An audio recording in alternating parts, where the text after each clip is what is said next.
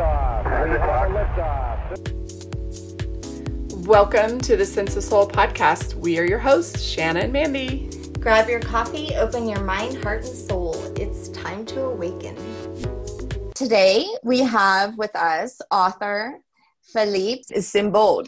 Yes. He holds a certificate of astrological studies. He is an author of many books, and his recent book he has joined us on this new moon to talk about today. This book is called The Scavengers of Beauty, where he explores the symbolism behind the 1969 moon landing. It's an honor to have you today, Philippe. And boy, did I have to go back to my roots to pronounce your name. Nice to meet you. Meeting you as well. I'm French, but I, I live in the UK. I'm French, but I was born in Louisiana. and French Creole as well. Ah, okay. But French like from way back oh. or? Oh, yeah. My family were the first immigrants to this land in this early 1700s. Indeed. Okay. Yes. Long time ago. Can you speak a bit of Cajun? Well, you know, growing up, we have our own French. All right. It's funny because I'll say words and they sound French, but I don't think they are. okay. For some reason today we're all wearing similar colors. I wonder what that symbolizes. We all have on mm. red.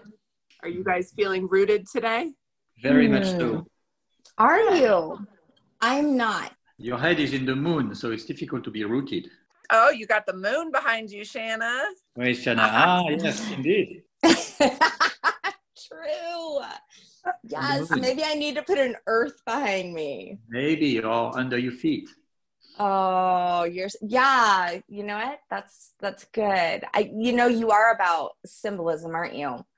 Yeah, I try to. Yes, I, I'm very interested in symbolism. Yeah, absolutely. Yeah, it's very significant. I think more than we realize. Yeah, I think the symbol has been really been a casualty of modern world. You know, we lost that ability to see symbolically. Yeah. yeah. We are really in love with your book. I mean, wow. Yeah. Yeah, you had both of us going, "What? Wow, really?" yeah, well, that's the point, really. Okay. Yeah. Wonderful. Well, then you definitely accomplished that. Well, I just wanted to add that I also saw that you're a writer for the Gaia Foundation. You have been doing poetry for uh, many, many years. Is that correct? Yeah, yeah. that's correct. Yeah. Through your book, I got to know you a little bit. You are a mountain climber. yes, indeed. Well, you you read you read that book well. Congratulations. Yeah. Uh, yeah, you know what? I really enjoyed the way you described that, your words, and then you know, correlating it with the astronaut. It was beautiful. And so tell us just a little bit about more about you. Where did you grow up? What's your story? what is my story? Well, I, I, grew up in France, in Troyes, which is a well, medium-sized town just east of Paris, maybe 100 miles away from Paris. I really started in a very, so to speak, conventional way. Went to business school, studied economics and different areas of business, which really cannot say found fascinating, but I went along. And then I started my life in oil, in crude oil. I was a, a trader of crude oil. I was buying and selling big cargoes of crude oil. But that all changed when I hit 42. I had a, big experience and um, I just left my job and went embarked on a very different path which was away from crude oil and initially involved being setting up a company to sell a cola, a fizzy drink made with, with um, fair trade sugar. And that path led me to Malawi in Africa, where I, I set up a little foundation for uh, microfinance, which is about lending small amounts of money to disadvantaged women. Yeah, that led me on to Gaia Foundation uh, and to astrology and to all sorts of things, really. Love that. Talk about an amazing purpose to help these women out in a completely different country because they need it. And Shanna and I, we tried to do the, you know, the fair trade with our boutique truck and always try to support these women from other countries who make such beautiful products. So I, I, loved that when I read that you did that. It's wonderful. I mean, I, I, go, it's been going on for 10 years and I go there twice a year usually, although this year because of COVID, I haven't been, but I hope I'll be able to go by the end of the year. So hopefully, but it's wonderful going there and you go to the village and you have all these women, like 15, 20 of them sitting under the tree in their beautiful, you know, garments and telling their story. Uh, it's, it, it's wonderful, really. I love it. That is kind of where Shan and I, like you, it seems, went through a shift in our life that took us a different direction. Mm, absolutely, and I, I talk about it in the in the book as well, and I look at it in symbolic terms too and I link that to the sun and the moon. So I, the way I like to look at my life so far, so to speak, is that the first part until I was 42 was was very much under the uh, symbolism of the sun, and since then it's been under the symbolism of the moon. But it's it's just one way to look at it. Of course, there are many different possibilities and ways to engage with one's life in the perspective of this book, that's how I looked at it. So let me ask you: Is it a nonfiction book? Is it a fiction book? I mean, there's there are some facts in there. There's a lot of your interpretation. There's also facts, a lot of mathematical equations and different synchronicities that you were actually able to connect to astrology, which is pretty precise. What do you consider this book, or how do you explain this book of like what kind of book it is, well, as in fact or fiction? That's a good question, actually, because in the introduction to the book, I actually kind of warn the reader, so to speak, or just tell the reader that, well, it's a bit of a hybrid, a strange beast, this book. It's, uh, it's not academic, even though it draws on many academic sources. It's not fiction because it's about real events, cultural events like the moon landing or my own life, and yet it tells a story. It's not poetry, but there is a little bit of a poetic take on it. So it is a strange hybrid animal and it doesn't fit neatly into any category, I'm, afraid. what hybrid animal would you pick to describe your book? ah, that's a good one. Uh, maybe a sphinx. Oh, I love it. I appreciated your book for so many reasons. I did really appreciate also your authenticity and your vulnerability to share your story. You let us in a little bit and tied it in, but you're right. Like it had my brain going in circles because there's just so much to it. It actually kept me up all night. So if I look tired, it's your fault. okay, I take the blame. I was dreaming about being in space and being with like Greek gods. So it wasn't a bad thing, but it kept waking me up. And I kept having to go back to chapters to read it again because it's a lot to process. Yeah, I accept that. It's, uh, it's quite a lot of things. And it does indeed look at this particular event, which is the, the moon landing, the 1969 moon landing, from different angles. And I think it asks of the reader to have a little bit of plasticity and be able to look at that both from a symbolic, poetic angle, but also from a more rational, more scientific angle as well. And I've, because that's the point of the book is to blend everything and not just be stuck in one way of looking at things, which usually in our world is a very rational, yeah, rational scientific way to uh, to mm-hmm. apprehend reality, but also yeah. be open to uh, to a symbolic take, which is just as valid and is complementary, I think, to. Um, I do too. I would agree. It's not black and white. Thank you. Have you always been a moon person, a moon child? Well, I was born on a full moon, and took me a while to realize that whenever the the moon is full, I definitely raise my gaze to the to the heavens and look at it a bit more intently. And then when I started to study astrology, I realized I was I was born on a full moon. Yeah, I suppose the moon has always been a bit of a mystery to me. It's more really in the last 10 to 15 years that I've paid more attention to, to her. Okay, so you said her. Can we start there? Can you tell our listeners about that? Yeah, it's a big thing, you know, this thing about masculine, feminine, sun and moon, and especially today in the current context when maybe sexuality becomes a bit more blurred. Uh, genders are obviously much more blurred and fluid than they used to be. I want to highlight the fact it's very important not to conflate gender and archetype. So, for instance, the way I look at the moon, I say her because I think archetypally she's feminine.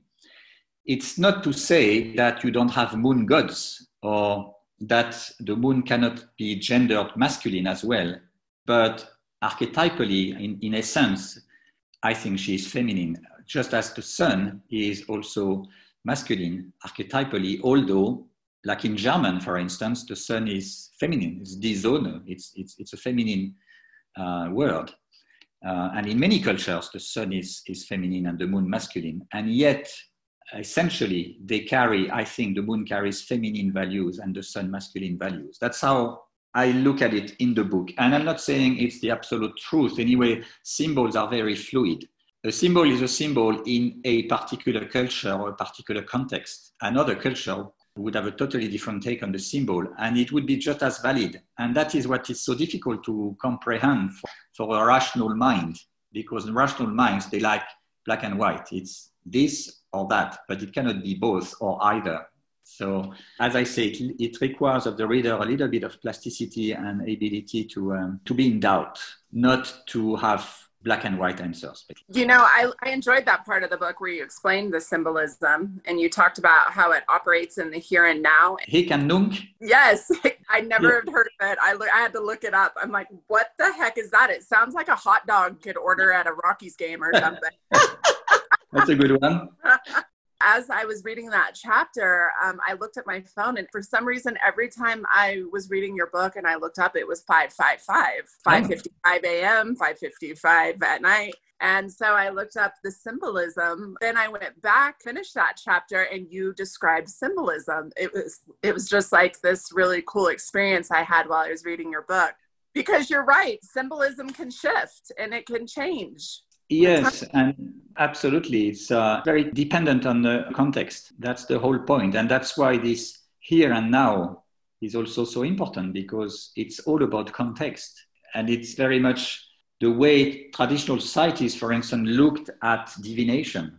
When something was happening in the tribe that was unusual, it was extremely relevant because it was out of the ordinary the way our culture functions is the opposite. Whenever something doesn't fit with the model, it's discarded as irrelevant. So it's two opposite ways to engage with reality. That's what is, is fascinating, I think. Why was the mission to the moon named after the god of the sun and not after the moon goddess or god? Back to that feminine and masculine energy we were talking about. This is a question that you pondered on this is where it started. Yeah, absolutely. And you couldn't find anything on us.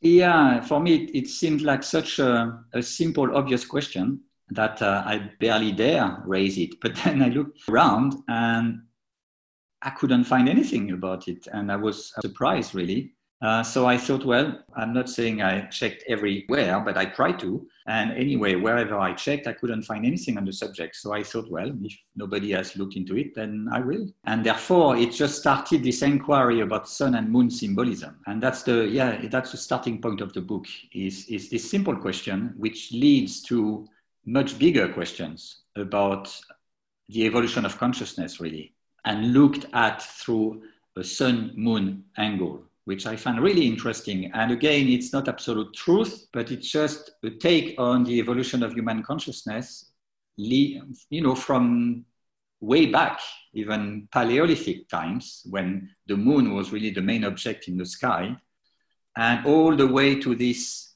incredible technological achievement of landing on the moon uh, with, with with a mission named after the god of the sun. Why? Why, why is that? What does it say about us, actually? Another thing I thought about while I was reading about the different consciousness was are you saying that people have different consciousness based on the god that they were worshiping as well?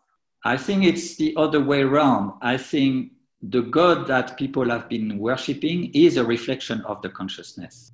Mm. So it's more about we create our gods depending on our consciousness. And the gods, goddesses are a reflection of our consciousness. Now, when I'm saying that, this is not to deny the divine or spirit or whatever you call it. I'm not, you know, but I'm just saying because we are humans, we are limited in our perception of mm-hmm. the divine. And therefore, we kind of project onto the divine our own limited consciousness. And obviously, thousands of years after thousands of years, this consciousness evolves. So 2000 years ago, the Romans were worshipping Jupiter and Minerva and, and Apollo. And today we are not. And yet for the Romans, these gods were, you know, extremely, extremely valid and they were part of their life. So that's my take on uh, this. And I'm focused more particularly, of course, on Apollo, the name of the mission. And Apollo is a god that appeared in Greece a long time ago, maybe 3,000 years ago, more or less.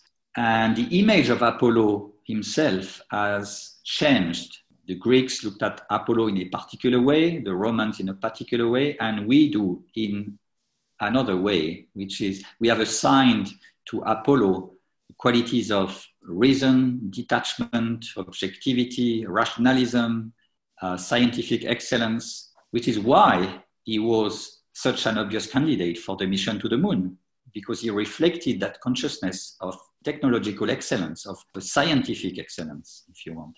But initially, Apollo was also a god of prophecy and the god of, the, of music. But this was stripped, if you want, little by little until he became more this embodiment of reason and objectivity and excellence, technological excellence. All right, I'm going to be honest. When I first hear the word Apollo, do you know what my brain does? Dun dun dun dun dun dun dun.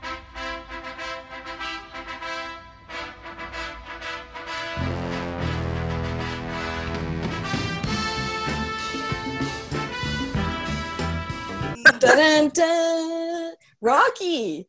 He beat Apollo. Of course, absolutely. My brain, my dad was a huge Rocky fan, loved all of them. Well, that's it. So, it's um, cultural dependent. It is. Isn't that interesting? Okay, this is America. You know, I'm 40 something years old. Right. Then I go to a spaceship. Then I go to a god. Isn't that interesting? Mm. Just like you said, my environment my education, you know, different things all made up what I believe or what I see as a God. It's so freaking crazy to me right now. Mandy and I, we're not like, we don't know a lot about astrology and definitely yeah. not about Greek mythology, but now like kind of want to learn more about it. I have to say astrology is, is really a fascinating subject and opens so many doors. It does open the door to, to Greek mythology and opens the door to symbolism and to psychology and consciousness. Uh, it's so vast. The way you described astrology was so beautiful. Mm. Can you describe it? Well, I think there is so much misunderstanding and so many misconceptions of what astrology is. But I think what you're referring to, Mandy, is when I say that astrology is not a superstitious tool to predict the future, it's an ethical practice to co create it. So, what I mean by that is it's not about trying to literally predict the future about this is going to happen you're going to meet tall dark stranger or whatever it's about engaging with the stars as symbols and engaging with the stars in order to co-create that future that is to be an actor in your future because then you can anticipate the symbolic unfolding of your life which is very different from a literal unfolding in your life. It's not about this is going to happen, not at all. But it's about, oh, you're entering a period when Saturn as a symbol is going to be very strong. Now, what does Saturn mean? Well, it means a number of things. It means restrictions, it could mean limitations, it could also mean materialization. So maybe it's a good period for you, instead of going all over the place to actually focus more in your inner life to what you want to achieve and maybe now or say in the next year now is a good time to actually materialize that project that you've carried for so long. Or maybe now is the time to study. Whatever it is you're engaged with that's what i mean by an ethical practice to co-create it because i think it's about engaging with the symbol in order to lead a more conscious life? So I was a bit surprised, and maybe it's because I don't know a lot, but I didn't realize you could use astrology on an event like you did with Apollo. I thought it would be mm. on a person and their birth. An astrological chart is nothing but a chart of the sky at a particular moment. That's Okay. all it is. You know, when somebody draws your astrological chart or an astrological chart, it is at a given moment a reflection of how the sky looks like. That's all it is. So, in that sense, you could draw the chart of a snail being born. And this is why actually it's very important to know when you see a chart, you cannot assume that it's from a person. It's a chart is not of a person or a, of something. A chart is a reflection of the sky at a given moment. Now, if that given moment is your birth, the time of your birth, then it's relevant to you.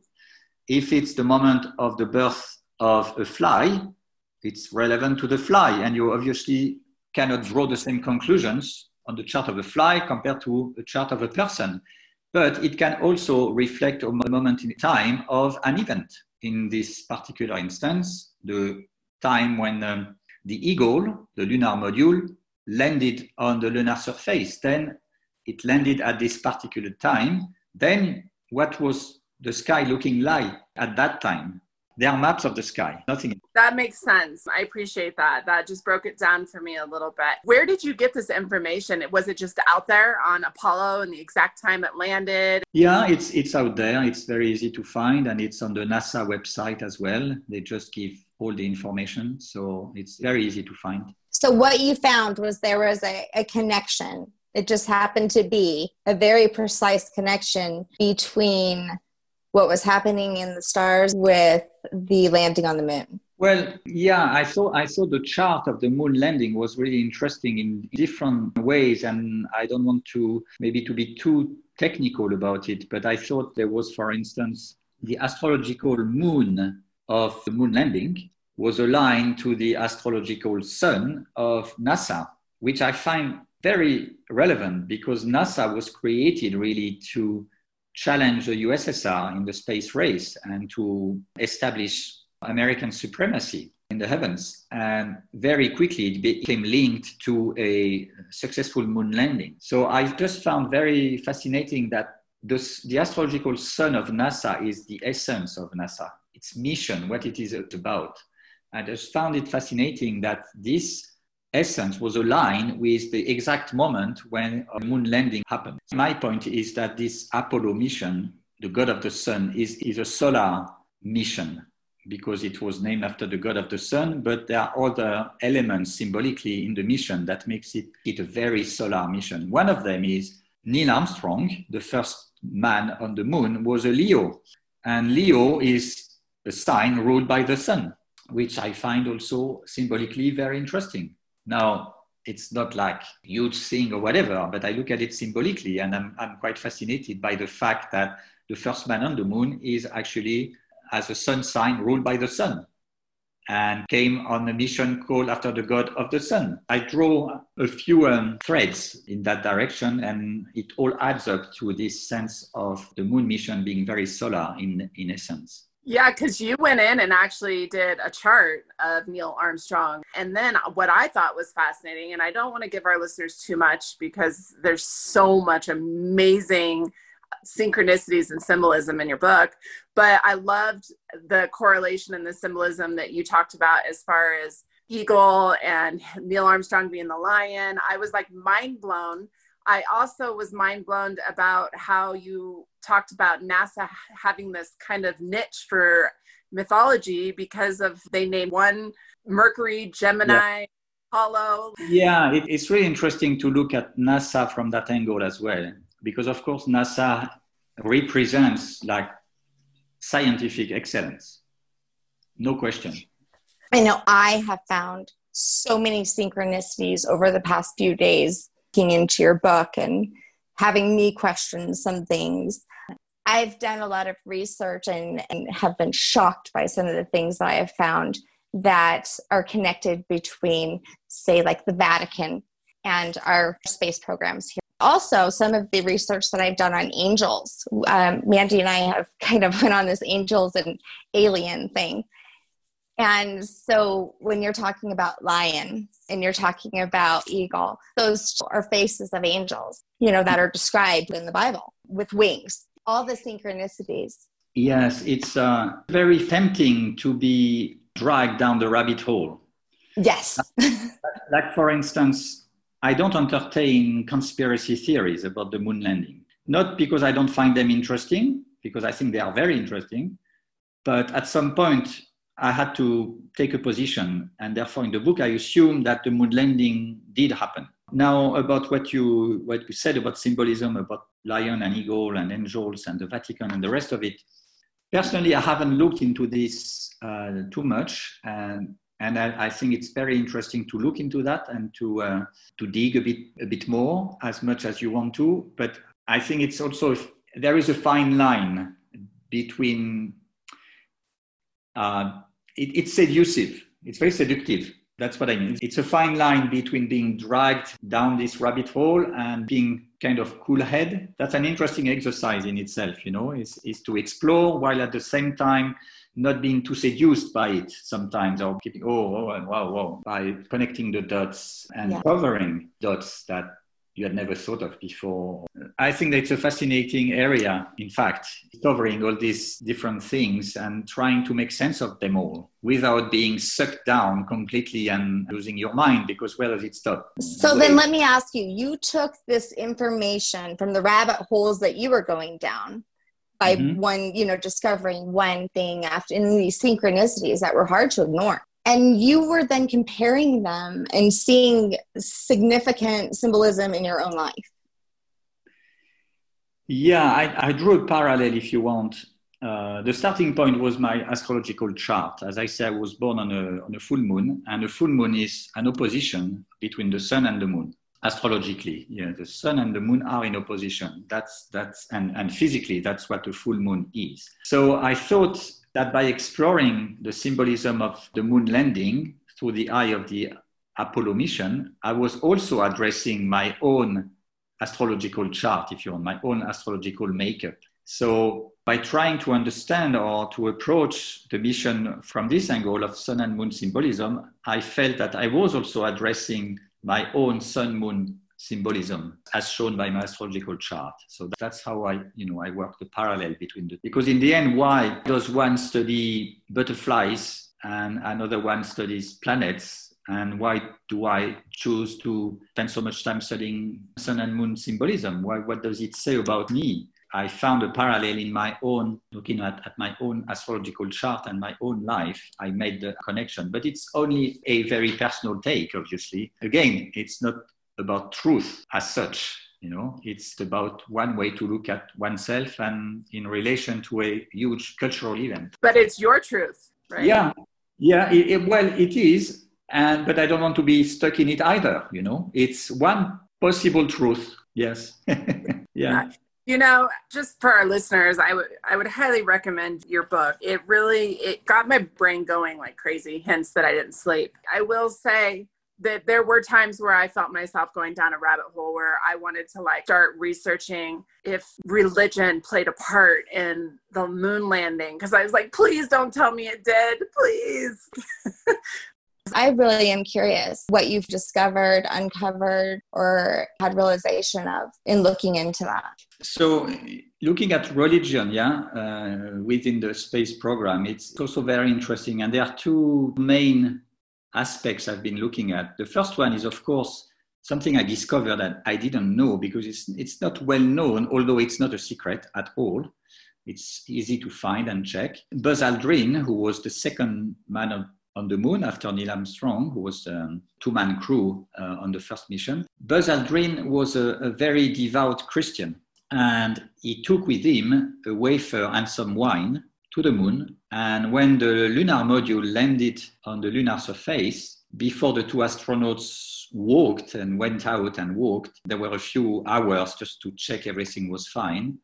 And Buzz Aldrin took the time to perform communion, the Christian rite, on the moon. So the first food consumed on the moon was, was a wafer, and the first drink was, was wine. And I thought that was symbolically, it was absolutely uh, staggering when I discovered that. I thought, wow, that, that, that's incredible. So, what does it say again? Well, of course, it says that Buzz Aldrin is, uh, is very Christian and wanted to give to the event, he wanted to give a, a bigger meaning than just scientific achievement. But of course, being a Christian and from a Christian heritage, he gave it a Christian meaning. So that's one part of the subject of religion and, and the space program. The other part is maybe more about spirituality than religion, and it's the experience of the astronauts themselves in space. And for a few of them, it's been really life changing, and it's been a profound spiritual experience being in space and in particular looking back at Earth and looking back at this beautiful blue planet in the, in the dark of space, it's, it's been very profound for, for some astronauts, not all of them, but for some of them, it's been very profound. And for a couple of them, a true spiritual experience. Like it, the most famous one is Edgar Mitchell on Apollo 14. And Edgar Mitchell, on the way back home, had what is called a Savikalpa Samadhi experience, which is a, a, sense of unity consciousness. And when he came back to Earth, he created the Institute of Noetic Sciences. So for him, it's been a, a full blown spiritual, uh, ecstatic experience. For some other astronauts, it was not as profound or as shattering, but still, uh, they developed a very profound sense of the unity of life, if you want, and connectedness of life and it also affected them very much. But some others were not affected at all. So, but I, I, thought it was interesting to look at some experiences or some reports from the astronauts themselves and how they reacted to, to being outside the orbit of the Earth and looking back at Earth from the moon. Why um, haven't we gone back to the moon? Have you wondered that? Well, we've been six times, yeah. There were six missions to the moon between 769 and 72 six missions to the moon. And then we stopped. Why did we stop? Well, I think first of all, the, the cost of the program was, was huge. And what is maybe less known is that even with the first moon landing, there was a strong opposition in the US about this program. Many people thought, you know, you'd better spend the money on to social programs rather than spend it to, to go to the moon. There was an opposition in the US against the, the space program. The main point of the program was really to establish supremacy for the US versus the Russians and to prove to the world that the Americans were the first there. The Americans have been six times there and there were no real, there were some, of course, many scientific benefits, but I don't think there were any economic benefits from going there. And therefore, I think it just naturally stopped uh, but obviously now it's it's a different story. 50 years later, suddenly the moon is interesting again as a stopover to go to Mars.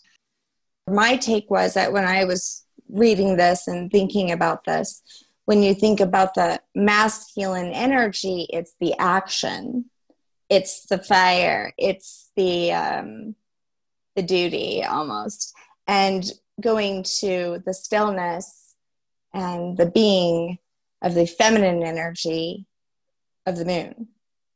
Yeah, I mean, in our culture, in our West, Western culture, the masculine energy stands for indeed action, while the feminine energy is about reception. Now, if you look at the Hindus, for instance, it's the opposite. That's why it's so interesting. You know, right. Shiva, Shiva is the ground of being. It's totally passive.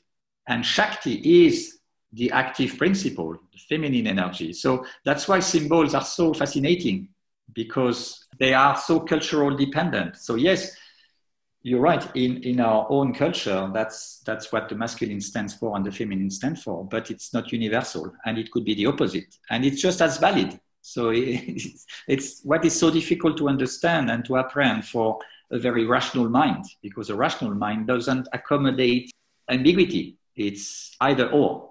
It's this or that. It, that's it. And if it's so, not, that's that's creating your own like you said your own god consciousness basically. Yeah well it's um it's a reflection of something. It's a reflection of a consciousness. You talk about solar conscious. Can you explain that just what i mean by solar consciousness is a consciousness that is based on sun symbolism and by mm-hmm. that i mean masculine patriarchal logical so that's what I mean by solar consciousness, just as by lunar consciousness, I mean the mm-hmm. opposite. Gotcha. the, main, the main difference, I suppose, is that a solar consciousness is either or. Mm. The sun is light, and the opposite of light is the shadow. It's, it's very, it's either or. While the moon, the moon is mm-hmm. both end because the moon is dark as it is as she is today, but then mm-hmm. in two weeks' time will be full, and you know waxes and wanes and changes and shifts, and therefore the moon is both light and dark, while the, the sun is only light and generates darkness through the shadow. So there is that dichotomy. And they're the same size. Exactly, they are the same size, which for me is an endless source of fascination. It blows my mind. It absolutely, it's it's totally totally fascinating, and and when you bring in the eclipses in in that, and it's this dance between sun and moon is is absolutely amazing. It's it's so beautiful. I have to bring this up because this is what Shanna and I talk about is we're all about getting to know our own souls. And you know, we live in a very ego world. And I loved your chapter that you did about the soul. The soul mean to you? How did this landing on the moon, how did you connect that to the soul? Well, it, I'm really drawing on a number of spiritual and philosoph- philosophical traditions whereby the moon is very often associated with the soul while the sun is associated with spirit. I'm drawing on the work of uh, Henri Corbin, French uh, philosopher, and, uh, and Jung as well, and Hillman, uh, who have been working so much to give the soul its, uh, or her, actually, her dues again. And their take was that in the last, especially in the last 2000 years or so, we have been caught between the body and the spirit, but that we lost this intermediary principle, which is the soul, called the soul. Now, how do you define the soul itself? So, what I've been really looking at myself is, is the fact that is to look at the moon as sim- symbolic of the soul. So, by going to the moon, it's we recover a sense of what the soul is because we have been lost or stuck between dualism between the material, which is could be earth, for instance, and the spiritual, symbolized by the sun. So the moon is this intermediary principle, and this is, you know, it's not me coming up with that. It's from Neoplatonist tradition as well, and and many psychologists in the 20th century have also worked on that, uh, reconnecting with the soul, and and by re- by going physically to the moon. Therefore, I'm saying symbolically, we are reconnecting with the soul as well. It's a beautiful symbolism why do you think that they chose to name the spaceship after the sun? I think the, the reason why it was uh, named after Apollo is because Apollo has come to symbolize all mm-hmm. the qualities that were required to achieve a successful mission, which is professionalism, rationalism, clarity of mind, excellence, objectivity, detachment. It's the cool gaze of science. And that's what Apollo has come to symbolize in our world. Therefore, it was okay. quite logical that unconsciously, in a sense, it would apply to the mission. Do you believe in other beings from space, extraterrestrials? I don't have a strong opinions on that, to be, to okay. be honest. I feel like the human itself is mysterious enough, and I don't really need alien to, to, to, to go there too. Going down a wormhole rather a rabbit's. Happy to consider that there, there are other life forms in the universe. Why not? Probably there right. is. Also, looking at how important and, and maybe it is was just the supremacy of wanting to be on the moon, but this was a huge thing for President Kennedy. Yeah. And I don't know if if you've heard, but there was things that had been released that were confidential was given to him right before his death that people thought that maybe he was maybe going to release confidential evidence of like UFOs or extraterrestrials and then maybe that's possibly even how he died. Wasn't Kennedy our first Catholic president also? Yeah I think you're right. Sure. Um, I definitely, I think I put in my book at some point that there is more than meets the eye in the space program. So that I would agree. Do you think NASA had hired some brilliant astrologer to help them to design this trip to the moon? I wondered. I really wonder. Maybe. I wouldn't be surprised. Because amount of coincidences or synchronicities or whatever you want to call them are absolutely mind blowing in your book. It's such a cool book. There is a lot of things in this book that will get your mind going, that's for sure. I cannot help thinking that uh, some magic was involved in this space program. Now, magic is, is a very unclear term and you know recovers many different areas and i know some people feel uncomfortable about the word itself but that's how I, I look at it. I feel there is more than meets the eye. There, there is a kind of esoteric dimension to it that is not acknowledged. That's my own perception, really. I think that's the part in your book where you broke down like, was it the chicken or the egg? Were the stars just aligned or was it planned? Mm. Yeah, yeah, exactly. Yeah your book. I was a little intimidated by it at first because I don't know a lot about astrology, but I think that for our listeners, they need to know that you don't need to know a whole lot in order to grasp it. Yeah. Agree. You know, me and Shanna talk a lot about being present, maybe taking a little bit more time to be present and look at these symbols and things around you and what they could actually really truly be trying to tell you. And mm-hmm. your book placed that on my heart. And now it's time for Break That Shit Down. Love the earth. That's what this book is about, I think. It's about loving the earth. And yes, have your eyes in the sky, but the, your feet on the earth is so important. And uh, I have to remind myself that constantly. Or Hillman said it another way. He said, You don't have to grow up, you have to grow down. And I, I love that as well. It's about growing down it's about connecting so much to this beautiful planet and being there and fully present indeed on this amazing blue planet. I love how you called it the earth, lapis lazuli. I thought of the earth as this beautiful little marble of lapis. Well, I was like, oh. There is a, a famous picture by NASA actually called Blue Marble. You can find it very easily on the internet, and it's called Blue Marble. And it's this staggeringly beautiful picture of Earth uh, in, in all aroundness. Uh, it's amazing. So that's the Blue Marble, the Lapis Lazuli. If they came to you today and said, "Hey, you want to hop on this rocket with me, go to the moon," would you, would you go? Yeah, definitely. Well, you have pleasure. Um, I have to just say that was the best break that shit down we've ever had. It was beautiful. Thank you for that. Thank you for to both of you. It was wonderful to be with you. Very lively and entertaining. I loved it. Thank you so much. Yeah, thank you so much. And thank you for this beautiful book and for putting your positive energy and love out into the world. Thank you. Where do our listeners find your amazing book and, and more about you? Well, it's going to be officially released on the 28th of August. I know, yay! And it's already possible to pre-order it on uh, on Amazon and other platforms. It's also available as an ebook. I wish you a very, very successful book launch. Thank you very much. You're very kind. I appreciate. Thank you. Little podcast. It's also very well needed in this world. Thank you. Thank you. We copy you down, Eagle. Uh, we are down. Eagle is on the moon. Tranquility Base here. The Eagle has landed. Eagle has landed. Thanks for being with us today. We hope you will come back next week. If you like what you hear, don't forget to rate, like, and subscribe. Thank you. We rise to lift you up. Thanks for listening.